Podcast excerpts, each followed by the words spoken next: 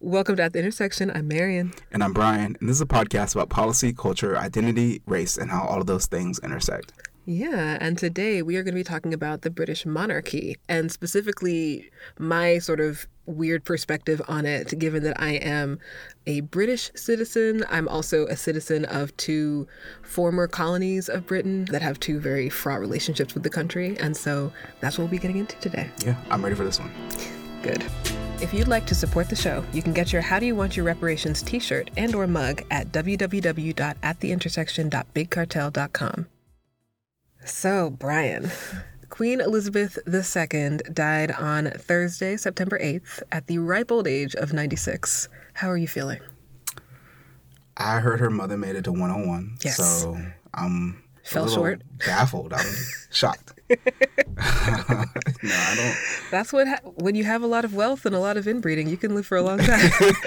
I feel like this started. I, I'm I'm a little nervous to like even do this episode because you know my disdain for the Royals, Uh-huh. and like I just don't want like M6 to be on me or MI6? MI6. I don't you know I don't know James Bond and them. I Mm-hmm, don't I don't need them James Bond issues.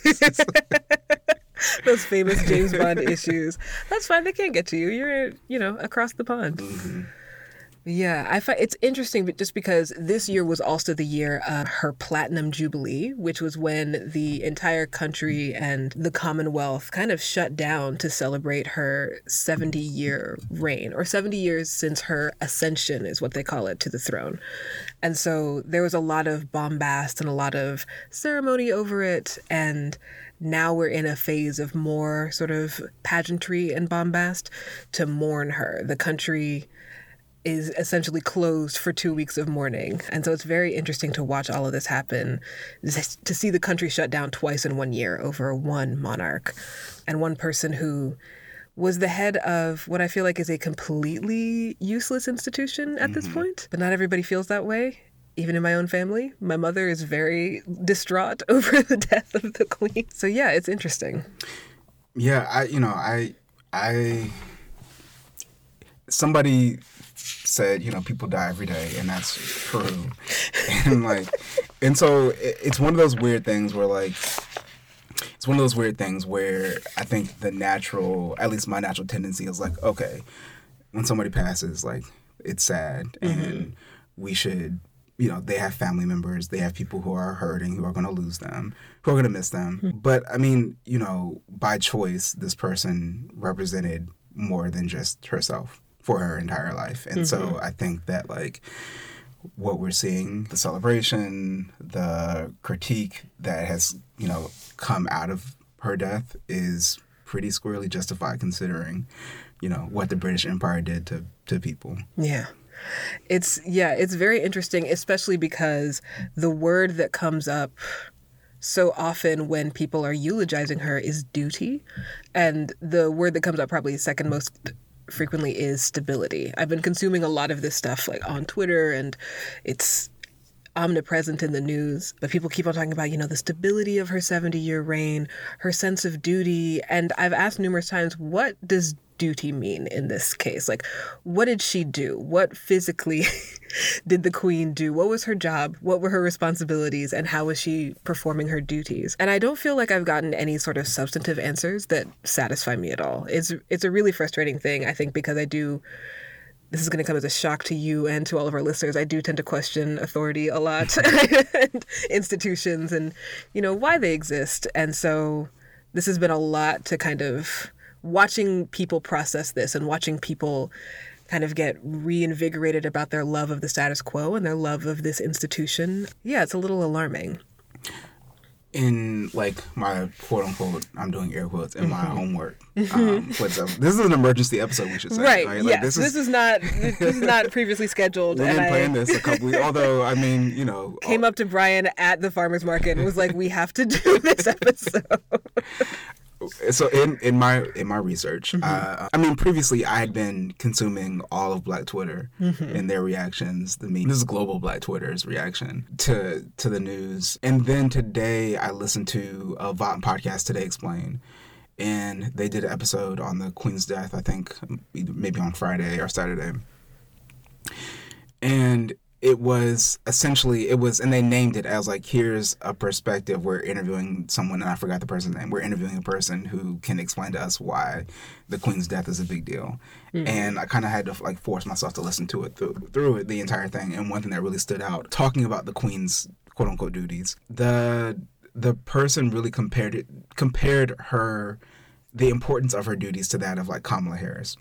Mm saying that you know you know she has civic duties and she's there for museum openings and this type of stuff and some the person then said not dissimilar to what I imagine Kamala Harris' job is, and that was re- this person British or yeah oh yeah okay yeah yeah yeah. So she compared it to the vice president of the United States, saying that you know her responsibilities were largely performative and ceremonial and these sorts of things. Do you think? No, I don't. I don't think that she would have compared Joe Biden and his vice presidency. well, actually, I was going to ask, do you think she she meant the first lady? like, is that what she? no, she... well, I don't know. If she meant the first. I think I. I don't know. I'm not. I I think that she meant the black woman who mm-hmm. is vice president of the United mm-hmm. States. Who I could think, not possibly have any real power. I think that was exactly who she was referring to. Yeah. I don't think that she would have said that about Biden mm-hmm. when he was vice president. I don't think she. I mean, the Queen does not have like I know the UK doesn't have a Senate. The Queen doesn't have a vote on the Senate. Like Kamala, arguably Kamala Harris is actually one of the most important U.S. vice presidents in recent history because of the composition of the Senate. That aside, mm-hmm. it was disrespectful and and also inaccurate and also i guess i took it as like this is the crux of the issue is mm-hmm. that there's a need to create like responsibilities for this person because everybody knows it's like the emperor's wearing no clothes. Like mm-hmm. she clearly has no there's no need for this thing to exist. And right. so like there's just this need to recreate this narrative that like it's important for whatever reason. Yeah. Thank you for allowing me to go on my rant. No please. I think it's very relevant because i think you know in people's defense of the queen as a specific person and i'll get into that later and the monarchy as an institution, they keep on talking about how she didn't have any real power, so you can't blame her for anything terrible that Britain did as an empire. And also that we need her because you know she had all of this cultural power all of this you know she is a figurehead. She she's what you said earlier that she represents more than just herself. And it's like okay so is she super important or is she not super important? Do we need her do we not need her? We can't let her get all of the her you know any monarch get all of the privileges that come with a you know a hugely powerful job and also say that she has no power. Mm. Like she, you know, Spider Man taught us with great power comes great responsibility. Like you're responsible to somebody. like this is ridiculous. But I feel like the way they have rebranded imperial power as public service and as duty is so insidious, but it's also been so successful. I mean, her entire reign, that has been the talking point duty, service, you know, all of these responsibilities, even though intentionally the responsibilities are left a bit vague. And the duty and stability really mean reinforcing the status quo and reinforcing what a specific segment of the population is comfortable with and is benefiting from.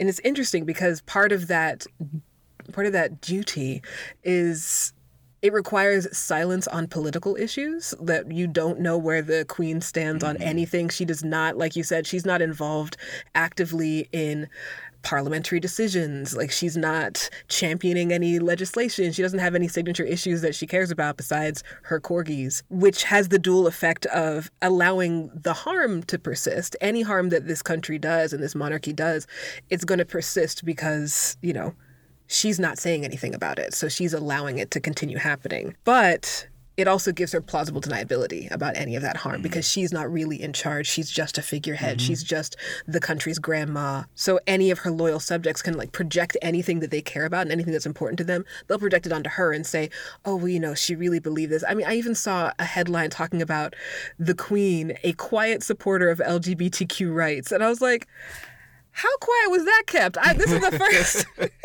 this is my first time hearing about this. like, what are you talking about? Or there's an entire, almost field of study that sprang up about the subtle messages that she was she was getting across with her hats and like the designs of her mm. hats and what colors she was wearing and that sort of thing. And it's like, so I'm sorry, is she like embroidering secret messages on her hats and there's no other way for her to talk about what what's important to her? Like what is the meaning of this? It's it's so frustrating that she is not held accountable to the monarchy is not held accountable to any real political position or power but they wield so much of it. They have mm. so much political power. Like roughly once a week a country celebrates its independence from Britain. Not even its independence from its colonizer writ large, Britain specifically. Like this expression was the sun never sets on the British Empire for a very long time. And that's not because everybody was cute and sweet who was a king or queen. That's because of really violent imperialism. That's because of violent colonialism and an unwillingness to let that go for a really long time. Meanwhile, the queen actually did quietly lobby for her family to be exempted from Britain's transparency laws. So the the government has to be transparent to a certain degree, but the royal family does not. And what they lobby for does not have to be transparent. What they stand like where they stand does not have to be transparent. Parliament also needed the Queen's consent, and I imagine will need the King's consent now, before a legislature that affected their family, their private interests to be passed. And so, if they were going to say, like levy taxes about, if they're going to levy any sort of new taxes, that was going to impact the family fortune, they had the right to say, oh, we're withholding our consent from that. What does that mean if they withhold their consent? Then the legislature can't be passed. Interestingly enough, I bring up taxes because they exempted themselves from Britain's inheritance tax. And so King Charles just inherited a bunch of money because Queen Elizabeth died, and he's not going to pay the 40% inheritance tax that is law in Britain. So that's how you reinforce the status quo. That's how you reinforce power hoarding and wealth hoarding. But, you know, again, she is Britain's grandma. She has her little corgis, and she cared about duty and sacrifice. I've heard somewhere that she was like the first monarch to choose to pay some sort of income tax or something like that. And I mean, I it just it it it was lauded as like this is the progress. She's so progressive She's that she chose yes. to pay income tax, and it's like you chose to be oh you I, you.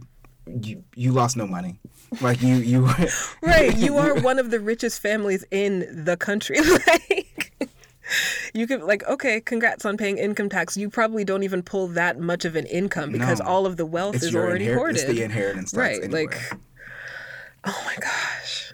It's so frustrating. And I'll talk a little bit about sort of the the soft power that they wielded in terms of the cultural conversation, how royalty is portrayed in pop culture generally, in particular in America, which I find very weird that we still love our portrayals of royalty and relatable royals in particular.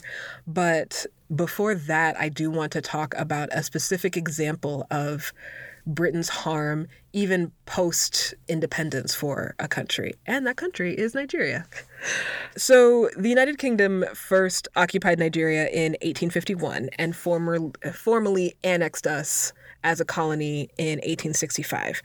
Nigeria then gained independence in 1960, and the first 10 years of our independence were bloody, as in there's a literal bloody coup in 1966. The military took over, and that established military rule. The following year, the Biafran separatist movement formed the Republic of Biafra, which kicked off the Biafran War. That's also referred to as the Nigerian Civil War, really depending on who you ask.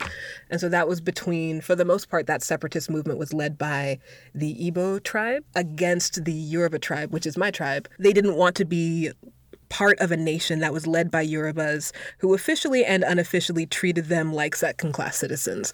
And really, it makes a lot of sense. Our cultures are different, our languages are different, and to a lot of people, a national identity that was externally imposed on us by, you know, a colonizing force didn't make as much sense as a tribal identity that you're actually raised in, that you actually, you know, you speak the language, you have the culture, this is what your family and your friends and your neighbors represent and that's remain that remains true like your tribal identity remains true regardless of whether Nigeria is a colony or a protectorate or a republic or whatever. But I read a lot of memoirs and novels about the Biafran War, I think subconsciously wanting to get a different perspective from what I was taught as a kid, what I was raised with since my parents were both Yoruba. Since my dad's mom it was a British citizen, she gave up her British citizenship because she married an African man which, you know, is another way that Britain is just so cute. Elizabeth was queen at the time, so it's just it's just charming and lovable. But my mom is very much a royalist, very much supports the queen, very much supports the British monarchy, and it makes sense to me that she would also still be supporting the Yoruba side of the Biafran War. But it wasn't until a few years ago that I found out how involved the UK was in the war, specifically because they kept it very quiet. Like they did a pretty incredible cover up job. And by they, you mean like the UK? The UK government, mm-hmm. yeah. It was, they were supplying Nigeria with weapons and with propaganda. They helped a lot with strategy. They helped with the bombing of that part of Nigeria, which was like, which became the Republic of Biafra for just three years. Because Nigeria remaining one unified nation was really important to the UK. Can you guess why? I'm assuming it has something to do with resources. oil. Ex- yeah. Yes, exactly. Our most valuable export is oil. And the UK did not want to see that asset endangered yeah. in any way because it would mean that they would have to become more reliant on oil from elsewhere and they didn't want to get involved in that. They wanted to be able to sort of keep their assets diverse, mm-hmm. especially their Nigerian asset. And so they supported the Yoruba government very explicitly. They also silenced any journalists who were covering the war from the Biafran perspective, which is to say, like, honestly and like actually portraying what was going on because they had a big it's similar to how Russia talked about the war with Ukraine. They said, "Oh, this will be over in 2 weeks. We've got this all sewn up." And that didn't turn out to be the case at all. This war went on for 3 years. Started in 1967. In 1969 is when pictures started coming out across the world, especially in Britain, pictures of starving children with the distended stomachs, like mm. having the severe protein deficiency, just evidence of what was actually happening to these people. And Britain realized this is going to be terrible. Like people know how involved we are in this. It's going to be a PR nightmare. So they, you know, they really worked hard to cover up their involvement in it, and that was matched with a huge amount of foreign aid to put, sending doctors in, sending, you know, like all sorts of resources to help mitigate the disease, to help mitigate the famine, mitigate the, you know, massive displacement. And this isn't like, this is not their first rodeo.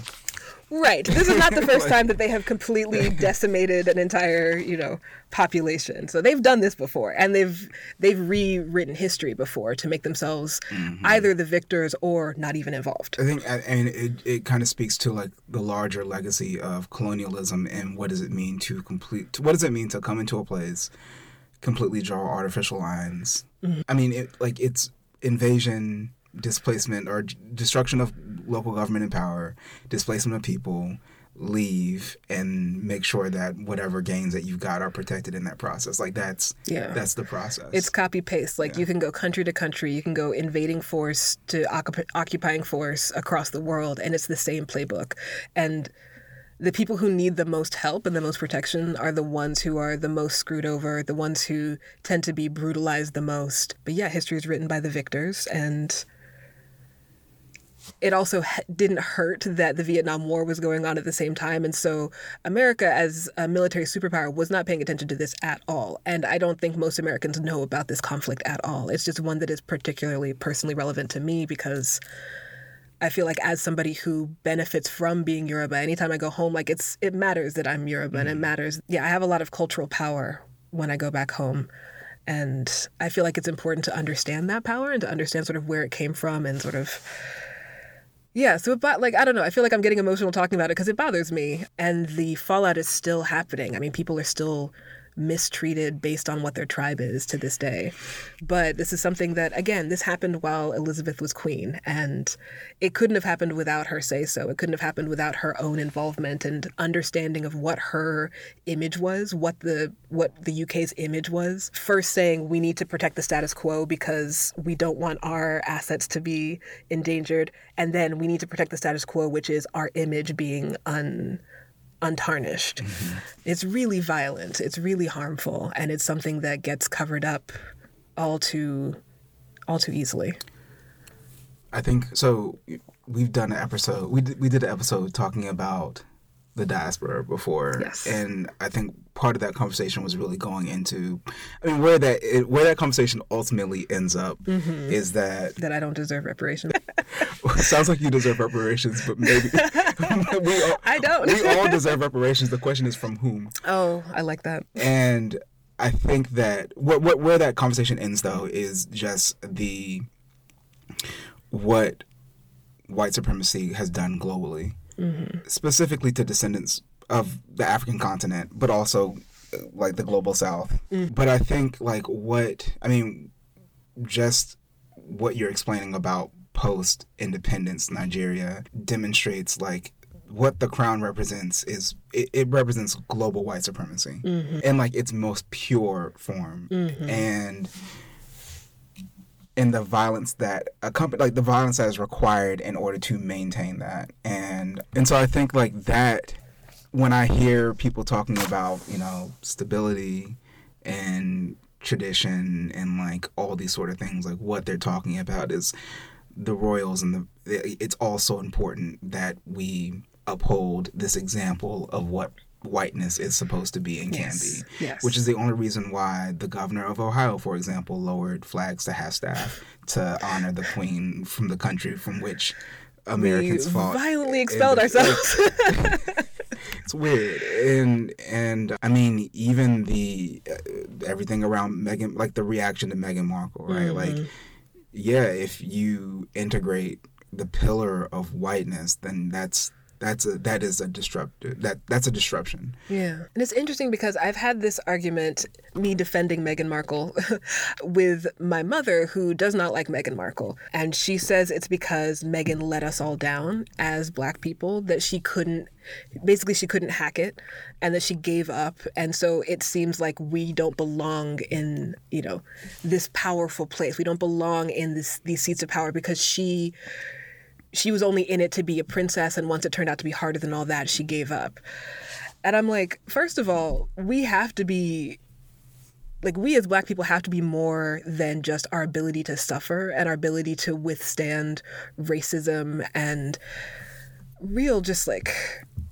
emotional violence. We have to be more than we're not proving anything to anybody. Like us kowtowing to white supremacy and putting up with this violence just to prove ourselves, it hasn't gained us anything. We haven't won anything. And Meghan Markle in particular has been so explicit about how it damaged her mental and emotional health, how she had suicidal ideation, and she was very clear about how she wanted to do it.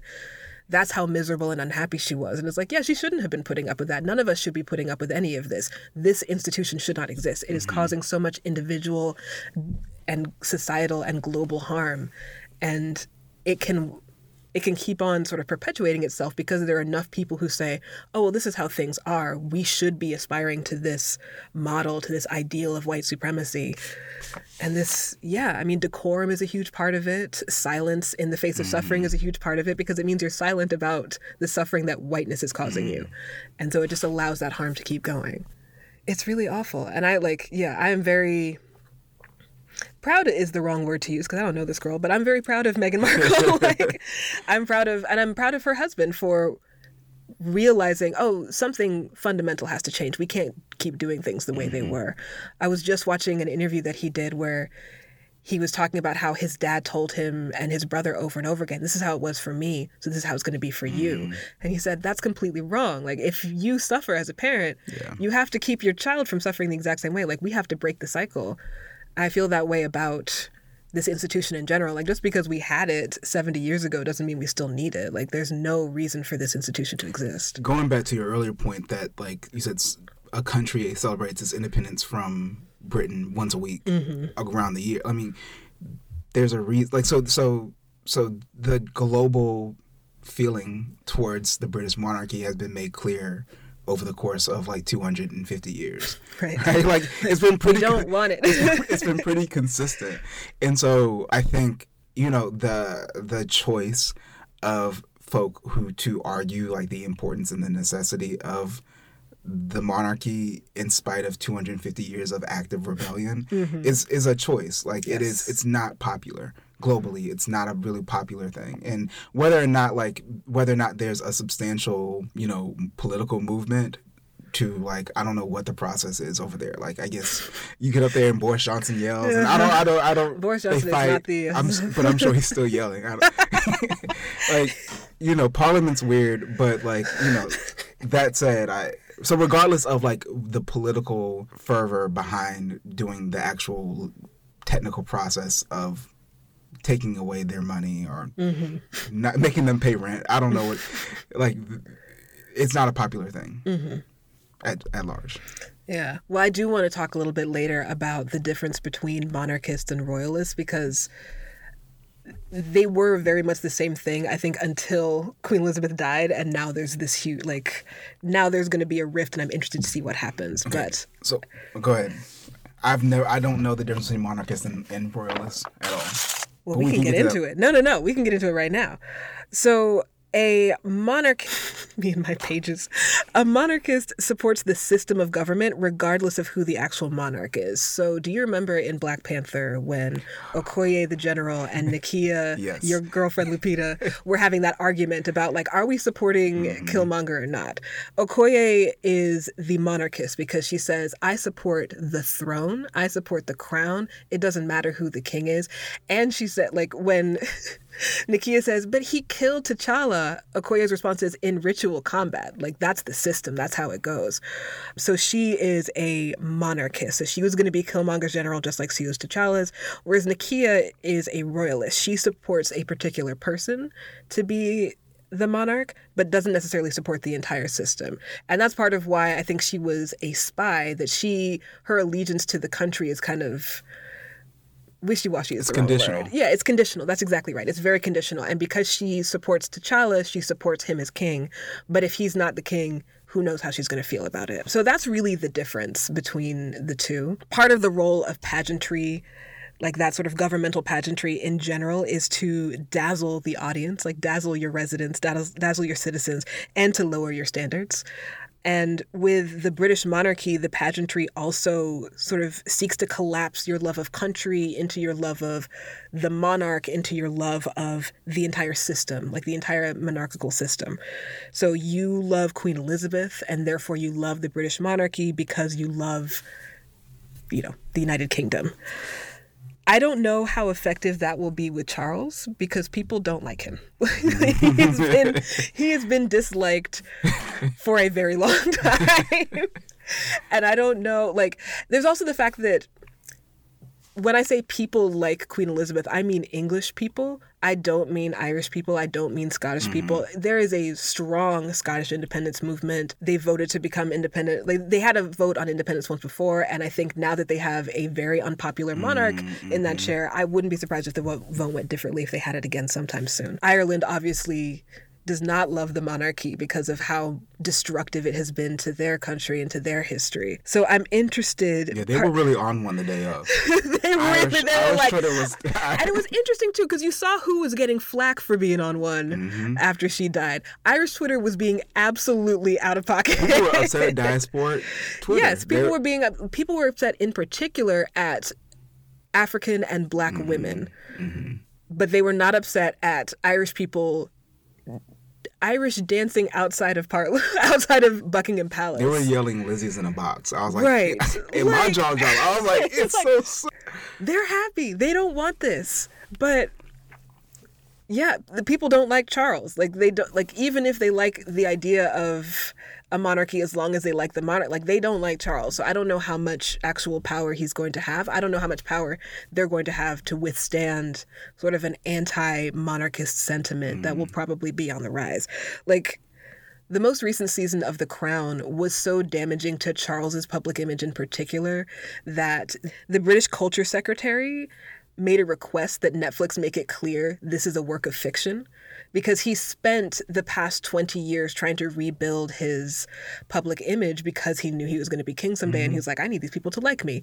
And so like he married Camilla. Like he, you know, he's doing all of this stuff. He's talking about environmentalism and all of this stuff. And he was doing a decent job and then the fact that it was, you know, an anniversary, a huge anniversary of Princess Diana's death and so the media was hyper focused on her for a long time. Like all of his work to make his public image more positive has been completely erased and people don't like him again.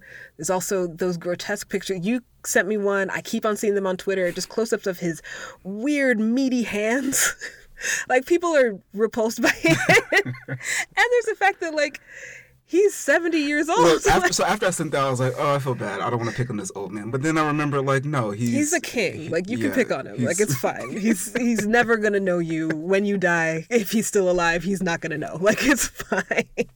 So I'm interested to see where this goes from here because the pro monarchy sentiment is likely going to dip after we're done publicly we after we're done publicly mourning the queen mm-hmm. now that we have a king that everybody looks at as like this guy who should be in jail to be clear for what i mean any number of things most recently though like the pedophilia that's not him that's his brother that's prince andrew is it really? Yes. Oh, Jesus. Yeah, unfortunately, that family has a lot of horrible scandals.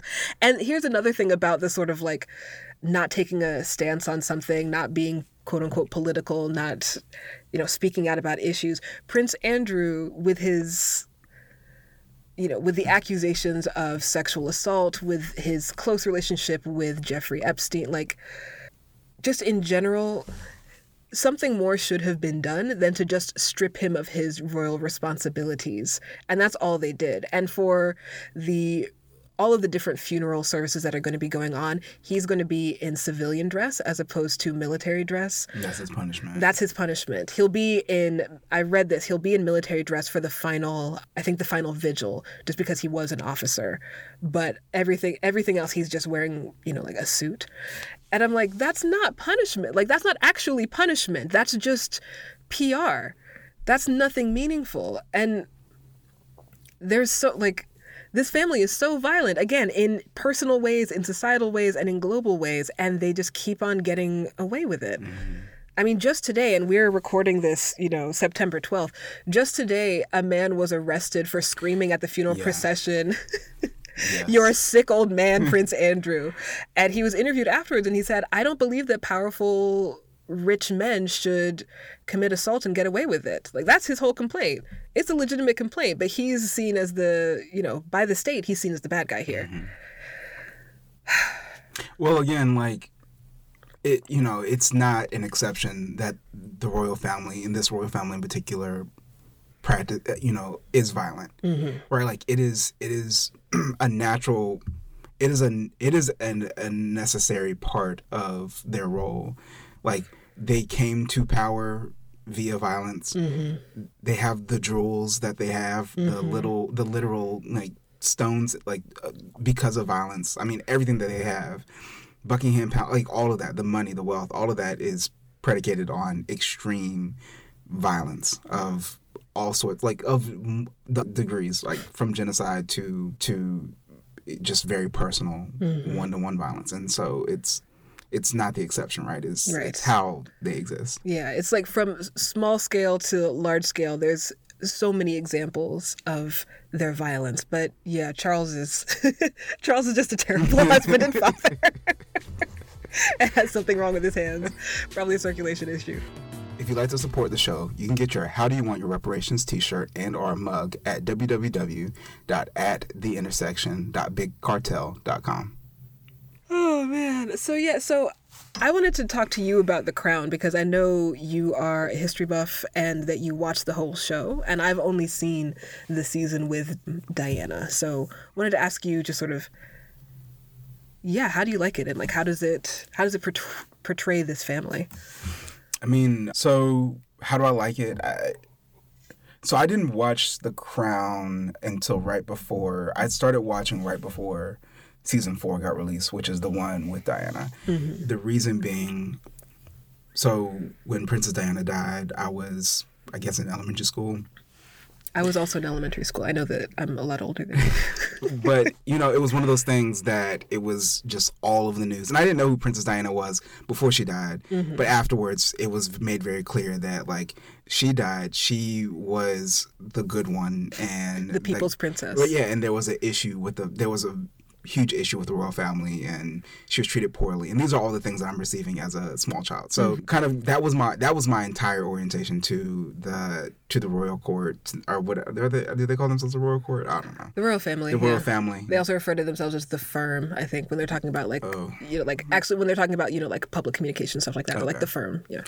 So anyway that that was that's my understanding of them so I wanted to. I was excited about season four, which is going to be talking about Diana, because I was like, oh, it'll be interesting to like see this narrative as an adult mm-hmm. that I experienced as a child. Mm-hmm. But I also wanted to understand what led up to that, and so this is the same reason that you couldn't finish the Lord of the Rings film trilogy because you had to do all of the backstory reading. I need to see some maps and some genealogical I charts. know what I was watching. but so so yeah, I I, I pretty much binged seasons one through three, and I mean I thought it was pretty fascinating. Like it it it looked very much. It felt like watching somebody play with like you know play make believe. I think that if you watch it and you suspend, suspend all reality, like you can get also look. So I I like a particular version of reality TV. Um, so, uh-huh. what version is that? Which is like the honestly, kind that's actually scripted and cast yeah, like with actors. I, I I like I yeah I like seeing people with zero stakes experience completely fictional drama, like. And so I feel like The Crown was 100% that. Like gotcha. it was all these ridiculous things, all this ridiculous interpolitics. I mean, also though the way that they talked about the Crown's role in World War II and mm-hmm. like where money was coming from and like their alliances with like real life Nazis and so like I, I thought that all that was the way the the opportunities that they took to probably bring to light things that the family themselves would not like brought to light that was enjoyable to watch. And then the drama like you know they did they spent a lot of time on elizabeth obviously. She is and the crown. her sister. And mm. they really painted her as like this you know almost reluctant monarch who kind of was forced into her position, right? Like her dad, her father was not supposed to be. See, this is all stuff that I I don't I this is no, you're right. Her, her, father was not the like... no. Her father was the second born son, mm-hmm. and his mm-hmm. brother abdicated the throne. Mm-hmm. This is all stuff to that I don't want to know. This is information yes. that I don't. but it's all true. It's all it's all history. So so you know all of watching all of that in kind of a reality TV format, kind of side by side to like my understanding of colonialism and British history, mm-hmm. was interesting. But I was I, I, watched all of it to understand what they did to Diana. So that's that's my take on the Crown. Got you, got you. Well, that's great. That's helpful. Because I, yeah, like I said, I only watched the first season, and what I know of the previous, or I only watched the fourth season, and what I know of the previous seasons is just what I've read and the clips that I've seen. So I know in the first two seasons at least, she is portrayed as, you use the exact term, the reluctant monarch, and that is a real trope in particularly American depictions of royalty, because we are not necessarily comfortable with the idea of that level of power, inherited power, unless there is a reluctance or unless it's earned through you know, a Cinderella story. Like somebody shows their virtue and their physical beauty usually and gets to marry into this powerful family because they're such a good person. The way that you show you're a good person if you were born into something is that you're reluctant to be it. I mean, Prince Akeem from Coming to America is one mm-hmm. example that we mm-hmm. like him because he's like, we've been denied real life. I have to go to Queens to find my mm-hmm. queen. Like, I need a woman who's gonna, you know, challenge my intellect and arouse my loins. Like, that's that's why we like him because he's down to earth, so to speak. But yeah, the Elizabeth's past follows the relatable royal like trope very perfectly. We meet her before she's a queen, so she's not already got this amount of power like we meet Prince Akeem when he's a prince as opposed to a king. She's unprepared emotionally for the responsibility which is actually thrust upon her that her father dies and she has to become queen when she's really young. She happens um, to be traveling, she's in Kenya. Yes. On a royal tour. Yes. And I know like which is hilarious because like she's in Kenya, a place of, you know, that they have they violently colonized and she's there in order to be the pretty face of colonialism. But I know in the show that they make a point which is true that she was not immediately notified of her father's death, that they let her continue some of her duties for the day and then told her, oh, you're queen now, by the way.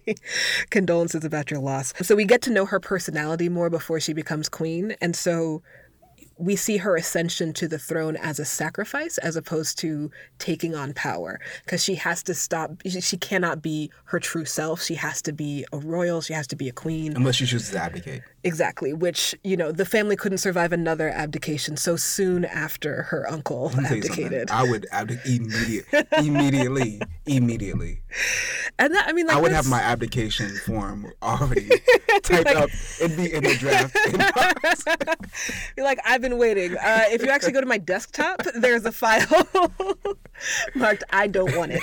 Oh that's another one. What's his name? Jon Snow from game of thrones. He's another reluctant mm-hmm, royal mm-hmm. the only and again i only watched the last season of game of thrones but his most recurring phrase was "I don't want it" when people said you were supposed to take the. This throne. is actually very similar to Jack Ryan and. Uh... Yes. Oh my gosh, it absolutely is. So y'all listen to our episode about Jim Halpert being the face of American exceptionalism, but yes, J- Jack Ryan always says I'm an analyst whenever he's asked to be a typical alpha hero, and then he performs that he performs that role perfectly, just like the reluctant royal ends up being the perfect person for that job because they're reluctant shows that they're actually a good person, blah, blah, blah. It's a whole thing. And so you see, there are a lot of other ways that they humanize Elizabeth in this show, and that's the goal of these shows like the relatable royal like you have to humanize them so you can see you know so that you can buy into the fact that they have this exorbitant amount of power and so she feels a huge responsibility to live up to her role she loves her father and she doesn't want to let him down. She is insecure about her looks when you compare her to her more glamorous peers like Jackie Kennedy. That's a whole plot point, which is a really quick way to get you to sympathize with someone, even though they're played by a very beautiful actress. You're like, oh, I'm insecure about my looks too. This, I'm just like her. And then the awful decisions that she either makes or enforces are seen as tragic because mm. She's making decisions that are bigger than her. She has mm-hmm. responsibilities mm-hmm. that are bigger than her, and she's making them out of duty to the throne as opposed to being an unkind person, as opposed to having malice towards her sister, towards those two secret relatives mm-hmm. that the families kept hidden away, towards her children. Her duty is so much bigger than any of us could possibly imagine, and she doesn't enjoy inflicting this harm on them, but she has to do it which can then, you know, substitute for the harm that she inflicts on the colonies, the harm that she inflicts on the culture in general. She has to do it because the the throne is so much more important. So yeah, that is just one huge example of the relatable royal trope and how it's a way to wield soft power for anyone who's in power. You're not just enforcing legislation. You're not just you know hoarding all of this very material power. You're also making sure that pop culture or you're also being portrayed in pop culture as relatable as accessible as human.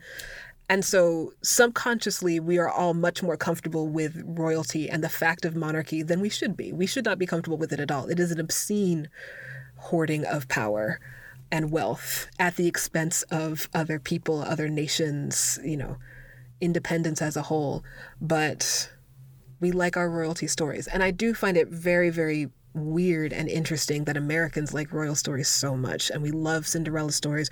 We were so hype about Meghan Markle becoming a princess. Like it's it's interesting that even though again like you said earlier, we very specifically did not want to be part of this monarchy and yet we are still so enthralled to to royalty. It's it's interesting, and it's how it can keep on reinforcing itself. So I, I, think it's really interesting, kind of what you said about your mother's orientation towards Meghan Markle, and thinking about it's not a direct relation, but like I think it fits into the same category of the utility of respectability politics mm. and proximity to power as a survival tool. And I think like one thing many of us in the diaspora have learned is that like proximity to power can buy some sort of pr- either protection, mm. either perceived or otherwise. Like if you don't have, if you have zero other, if the options are either dismantling the system mm-hmm. or integrating into the system, and the system has been killing everybody around you, it's not an unreasonable thing to want to integrate into that system. Right. And so I can see on one hand, like this not really front top of mind, but like this orientation towards the royal court. Sorry, I keep calling it royal court. That's I'm not all gonna stop. this, You're not hurting anybody. this this orientation towards the royals, especially as they've been kind of marketed as like more ceremonial and less political. So I can I can kind of see this association of like here's this thing that's powerful. If we can associate with it, then like there's you know benefits. there's yeah there's benefits in that. So I can I can un- understand that orientation. Also, I, I, the the other side of that you know Queen Elizabeth coin is that again because of how they're representing whiteness like i can again I, I don't know how you explain the governor of ohio deciding to lower stacks half you know their flags to half staff other than you know mourning this pillar of what whiteness is and what whiteness be, means. And i think also like the successfulness of which the crown has managed to dis- disassociate itself with the atrocities that it has committed right? Like mm-hmm. it's a textbook case and like how do you maintain how do you transition white supremacy power from you know very very blunt imperialism to like this more soft, Soft, yeah. you know soft imperialism Yeah. And I mean, part of that strategy is to like making sure that all of the, not all of them, but like anyone who could possibly become king, they had to have somebody beautiful by their side. Like they had to marry someone beautiful. That much is clear. That Charles had to marry this. And it was a big deal, like, but he had to marry this beautiful woman who was of noble blood. He had to marry Diana. That William and Kate, even though Kate was technically not of noble blood, her family was extremely rich, and she's like she looks like a cake like topper, money. right? Like she look like she comes from it, and like she looks like if you tell a seven-year-old white girl draw a princess, they're gonna draw Mm. someone who looks exactly like you know Kate Middleton. That's not what she's called anymore. It's Princess Catherine or something. Anyway, but yeah, like that's part of it. is that her new name as of like this week or no, she. That's true. I think she's probably a princess now that she was not before. She was like, I think a duchess. Mm. They have they have a very complicated structure and system and your title like when my mom texted me about the queen's health taking a quote unquote worrying turn she referred to her as hm queen elizabeth as in her majesty queen elizabeth. And i'm like y'all have such specific hierarchies and nomenclatures and all this stuff and y'all are so bent out of shape about trans people asking you to call them by their pronouns. Like what how? Make it make sense. Like you're going by duchess right like y'all are legitimately being like it's actually it's earl he's not a duke and it's like who cares? The only duchess i know is fergie but anyway stupid Honestly, when it said London Bridge, Operation London Bridge, I had that song You're stuck in my head all day. oh shit oh, oh, did they not think about that before? They, I would have. I would have. well you know why she calls herself that I don't know. I'm not even gonna. prince andrew's ex-wife was sarah ferguson and she everyone called her fergie everyone still calls her fergie Oh, she's still out here Oh. so yeah that's where that's where fergie ferg got it that's why she calls herself the duchess because Ah. sarah ferguson was a duchess Okay. But yeah, like part of part of having people still love the royal family is making sure that there are beautiful white women associated with it. Which is why it seems like they were clinging so tight to this idea that Diana was going to come around eventually to how they wanted the royal family to behave and that, you know, they needed this beautiful, noble woman to beautify Charles's image and to beautify the image of the royal family. Same with Kate Middleton. Like she I mean she doesn't seem like she had much of a personality before, but she definitely molded herself in the right image when she needed to. And Meghan Markle they're like, "Oh, she's not one. So that's a problem. but yeah, it's interesting. And of course, like like you said, the sort of protection that you get from aligning yourself with power, like we see white women doing that all the time. That is that is how white feminism works. That is how that is how just like white womanhood in America has worked for so long. They're aligning themselves with whatever is powerful and distancing themselves from the people who are most brutalized because they're like, oh, don't please don't let me in with the black women because I see what y'all do to them. I'm different. I'm a white woman. I support the patriarchy. Mm-hmm. So I wanted to talk about that though. So one thing I, I guess, question or reflection I wanted from you was like, considering the fact that the head of the monarch has been a woman for 70 years, mm-hmm. how do you think that's impacted people's understanding or like their perception that they've given about the role of patriarchy and how patriarchy has been maintained Mm. by Elizabeth. And what does it mean when Charles takes over? Is it Charles? Is that who? Charles, yes. Charles, yeah. yeah.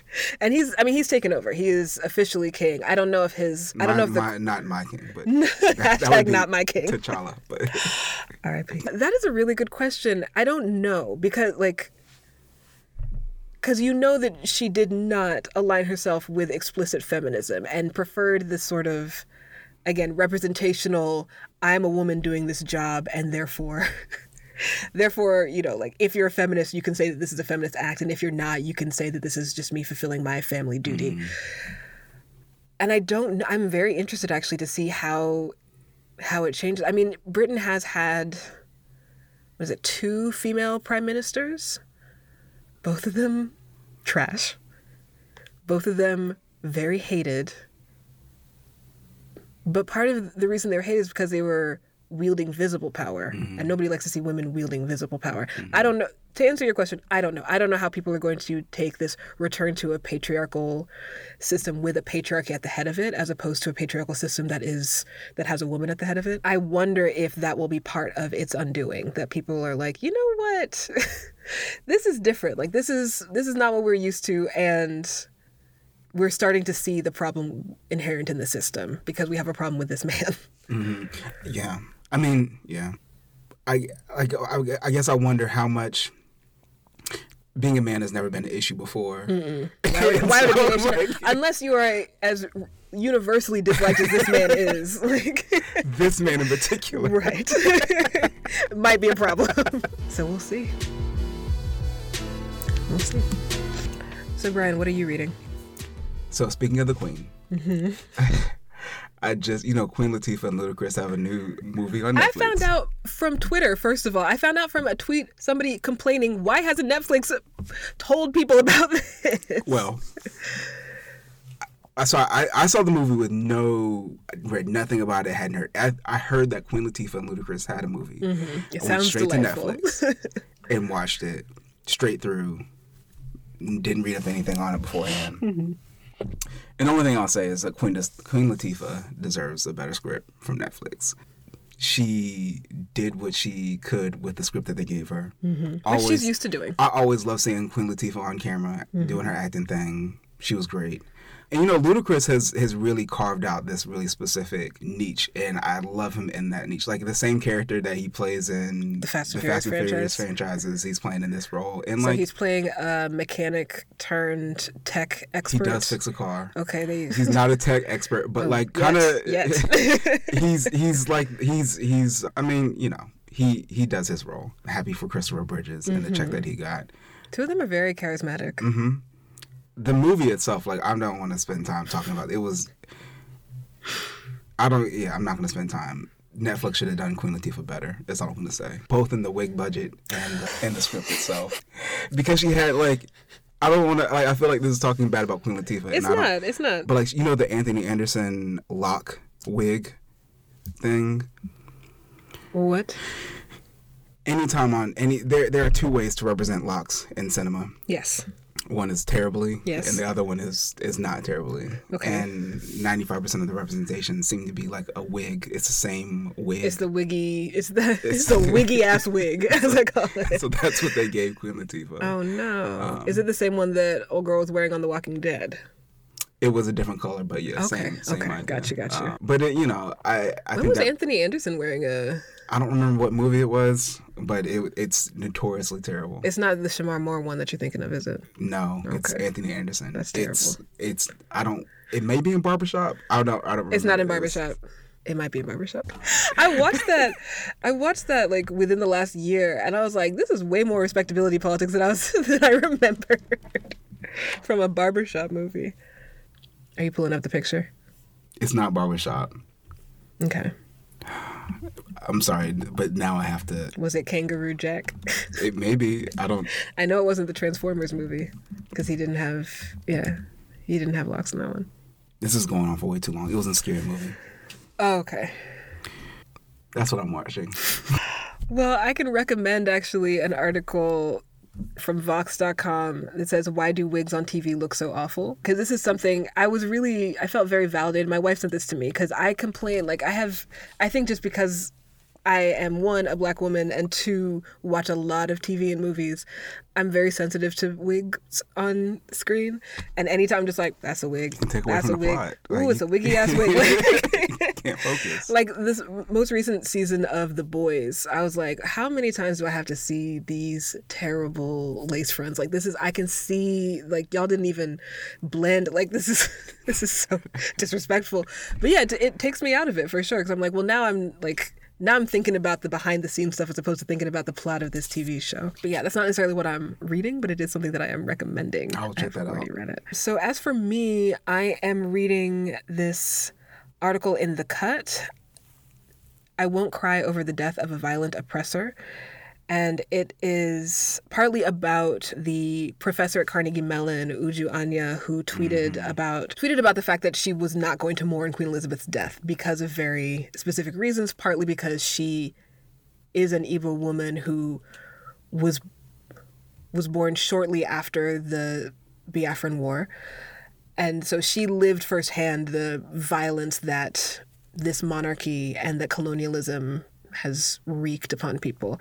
And she, Jeff Bezos, for some reason, Jeff Bezos decided to quote tweet her and she got, you know, censured by her university by Carnegie Mellon. She's had to like she was put in Twitter jail essentially and she was getting so many so much violent responses because she was talking about her truth, her lived experience. And so really recommend that article. And I also just finished this most recent season of What We Do in the Shadows, which is a delightful show I'm watching on Hulu. And I have liked it so far. The most recent season I absolutely loved. It is one of my favorite. It's up there with Reser- Reservation Dogs for me in terms of like, this is just solid gold TV. It was so funny and so moving. And there's an episode that I was hoping was going to happen. They kept on teasing this. Um, go flip yourself show that was like supposed to be two twins who like do this HGTV like TV show. And they did an episode that just was that show. And I was so I was beside myself. I was so happy. It was just so funny. As somebody who watched a lot of Property Brothers yeah it's wonderful. So that's what I'm watching. Very good. I'll check that out. I I I was surprised. Her tweet because I read it before it got like deleted or whatever Mm-hmm. off of Twitter or blocked or whatever they did to it. they erased it And then after I saw that like Elon Musk had retweeted and all this other stuff, I had to go back and find a screenshot of it because I was like, I don't remember it being that bad.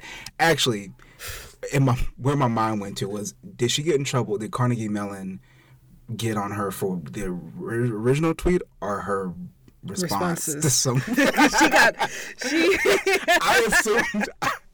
I assumed it was the latter. I assumed it and was it actually wasn't uh, that's that's what surprised me. I was like, she didn't say anything that Yeah. was not true, Right. And I don't. but she messed with Carnegie Mellon's money mm. because they have Amazon money. And Amazon's going to keep on coming up in our episodes, I think. That's our show. Thanks for listening. We record our show in Queenies in downtown Durham. Our music was produced by DJ Seven Keys. You can find more of him and his music at www.sevenkeysbeats.com and on Instagram at, at Mr. underscore seven keys. That's the numeral seven on both. You can follow us on all social media at, at the podcast. That's A T T H E P O D C A S T. And we have merch. Get your How Do You Want Your Reparations t shirt and or mug at www.attheintersection.bigcartel.com. Our website is www.at-the-intersection.com where you can find all of our episodes and you can go there to lob us some financial support if you'd like to. Send us your comments, your questions, your suggestions to at the intersection of at gmail.com. You can subscribe to the show on iTunes, Apple Podcasts, Anchor, Stitcher, Spotify, Google Podcasts, and anywhere else that podcasts are found. It probably still is. Where's Duchess. I Fergie don't from? know. Is she, I, we're not. This is not the episode for Well, that. our Fergie? Yeah, where's our Fergie from? She's pulling the Twenty One Savage on us. Imagine. Somebody said, "I want." Has anybody? Has checked- anyone checked it on? 21 Savage, are you okay? How are you coping with the loss?